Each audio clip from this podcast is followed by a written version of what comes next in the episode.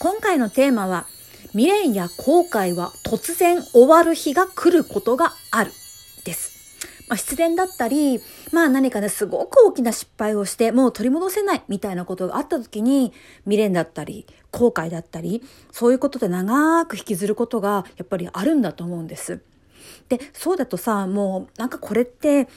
ずっと離れない感情なのかなっていうふうに思ってしまうんですけれども、そんなことないんです。突然終わりが来る場合の方が多いんじゃないかな。だんだん薄れていくっていう人ももちろんいるんです。なんかそういう場合はね、例えばあの私のところにこう相談とかに来るような、こう強く、長く、濃く、後悔とか未練を持ってる人っていうのは、だんだん忘れていくっていうタイプでもあんまりないようなっていう。10年ぐらいね、引きずる人は引きずるんですけども、10年引きずってる人多分そこに何がしかのきっとテーマとか課題があって、そのね、そうそうそう、その、あのー、未練とか後悔に付属する人とか出来事に対して。だからそれは、あの、やっぱ忘れちゃいけないっていうことで、もう10年とか15年とか20年ぐらい引きずってるっていう人も、やっぱりいるわけですよ。あの、笑い事じゃないんだけど、でも別にそれは課題を忘れないようにっていう風な、すごく親切な人生システムからの、あの、お知らせ？お知らせシステムだったりとかするので、忘れないことが別に悪いことではない。し、忘れないな、いつまでも未練があるな、いつまでも後悔があるな、あれば一体何だったんじゃろうかっていうようなことは、多分、そこにあなたの人生の何かがあるんです。自分の人生のパターン、人に尽くしすぎる。とか、自分の中の、うん、なんだろうな、愛されるため。とか好かれるため、もしくは自分はこういう人間ではなくてはならない。っていう風な信念。のために固まってしまってる部分。っていうのはやっぱりあるんですよ。固まってんの。なんか、こういう人間だと思ってやってたことは裏切られたりとかね、こういうふうなあり方であれば好かれるとか成功すると思ってたことがうまくいかなかった時っていうのは、どうしてもね、やっぱ未練とか後悔が長引く。なぜかっていうとその姿勢が間違ってるから。間違ってるんですよ。そう。ズバリ間違って、間違っているんです。だからまあ、それに気づくと、あの、その後悔とか未練っていうのも、が、なんか付き物が落ちたようにさっぱり綺麗になる。そう。だから、ああいうね、未練とか後悔の濃いものを持ってる人たちっていうのは、薄れてくんじゃない多分、サパッと落ちる。あれ落ちた落ちた落ちた落ちためっちゃ落ちたもう私はそのことについて全く何も感じていないっていうような。だから、あの、そこまで濃い未練とか後悔を持たない人っていうのは、その出来事とか人物に対して、懐かしいな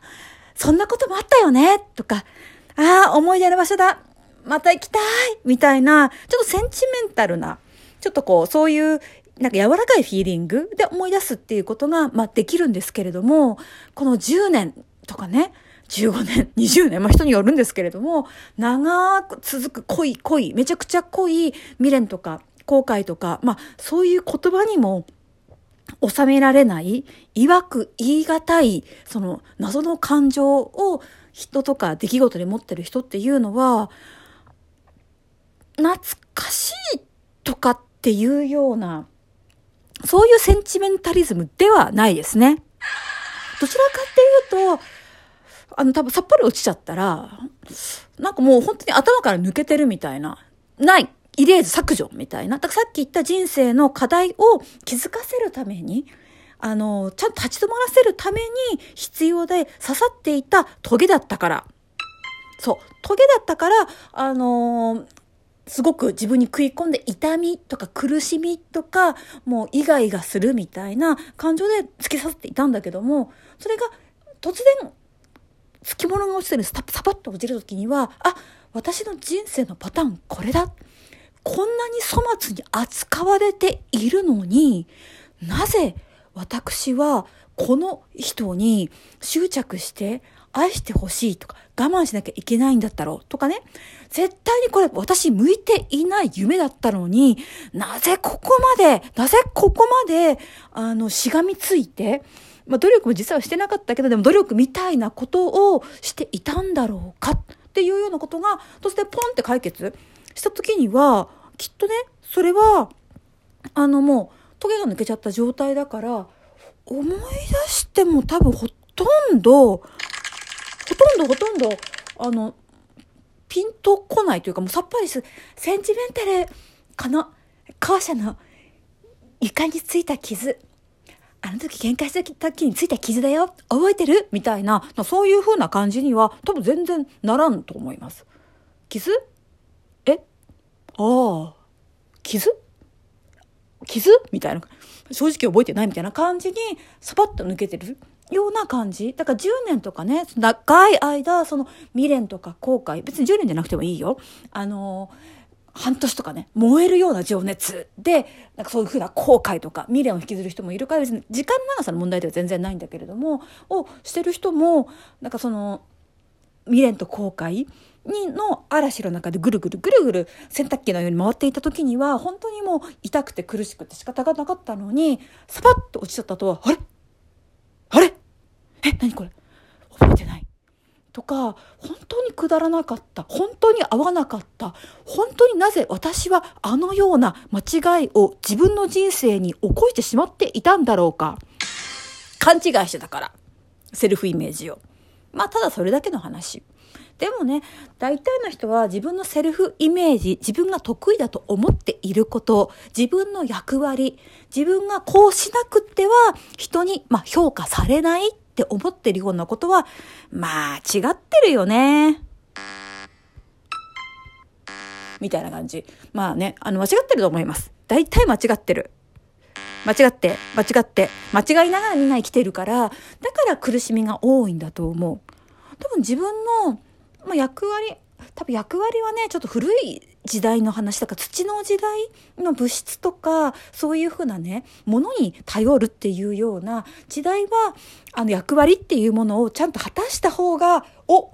お前使えるな使えやすい生き物だな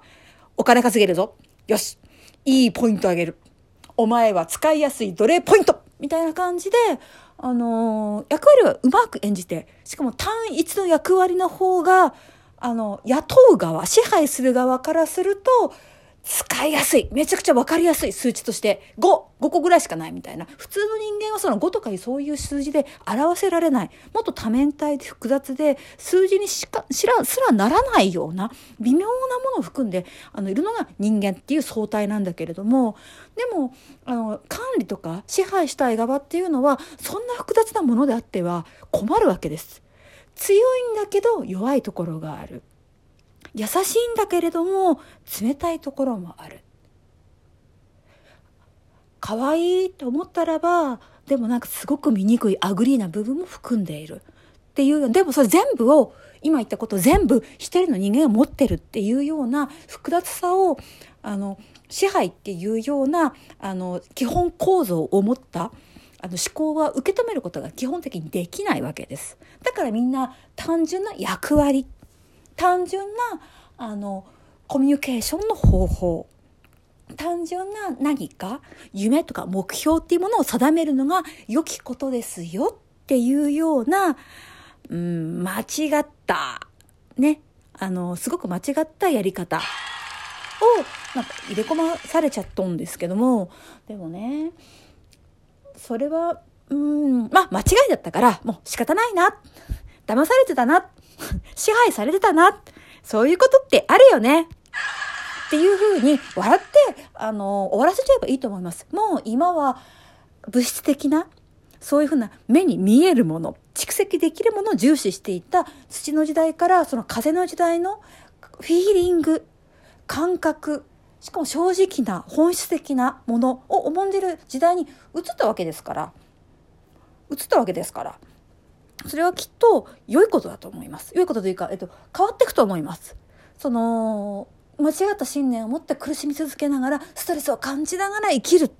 なんで私はあの時ああしてしまったんだろうかどうすればあの人と別れなかったんだろうかなんで私はあの時夢を叶えられなかったんだろうかどうすればもう少ししがみつけばあと1年あともう少しの練習をすればあの夢が叶ったんだろうかっていうようなのは、あ、違う向いてなかったあと、全然楽しくなかった楽しく楽しく楽しくなかったっていう風に気づくと思います。本当楽しくないと思うよ。あの、自分の人生のトゲとして刺さっている、その執着的な、あの、人間関係で執着的な出来事っていうのは、やっててね、もう楽しくないんだと思う。楽しかったらね、後悔とか未練っていう感じでは存在しない。わー楽しいってふうに本当になってるから。例えば山登りとか、あの、してる人って、あの、急な坂とかね、あの長い5時間とか歩く道、楽しいからね、なんだかんだ結局。もちろん喉乾いたり荷物重いとか足が痛いとかいろいろあるんだけど、でも相対として山を登って帰ってきてどうですかって聞かれたら、いやー、北アルプスの、やっぱもう森林限界の上のあの風景も全然違いますよね、また行きたいなって言って、なんかめちゃめちゃ楽しんでたりとかするわけですよ。なんかそういうものなの。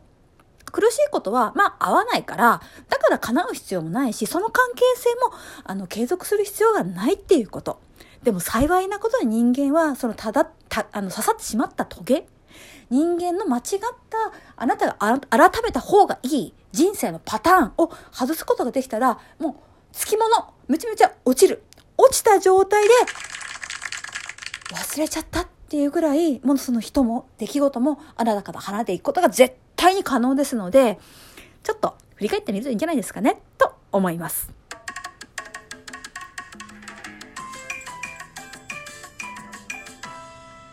フォローとかお手紙いいねお待ちしてます。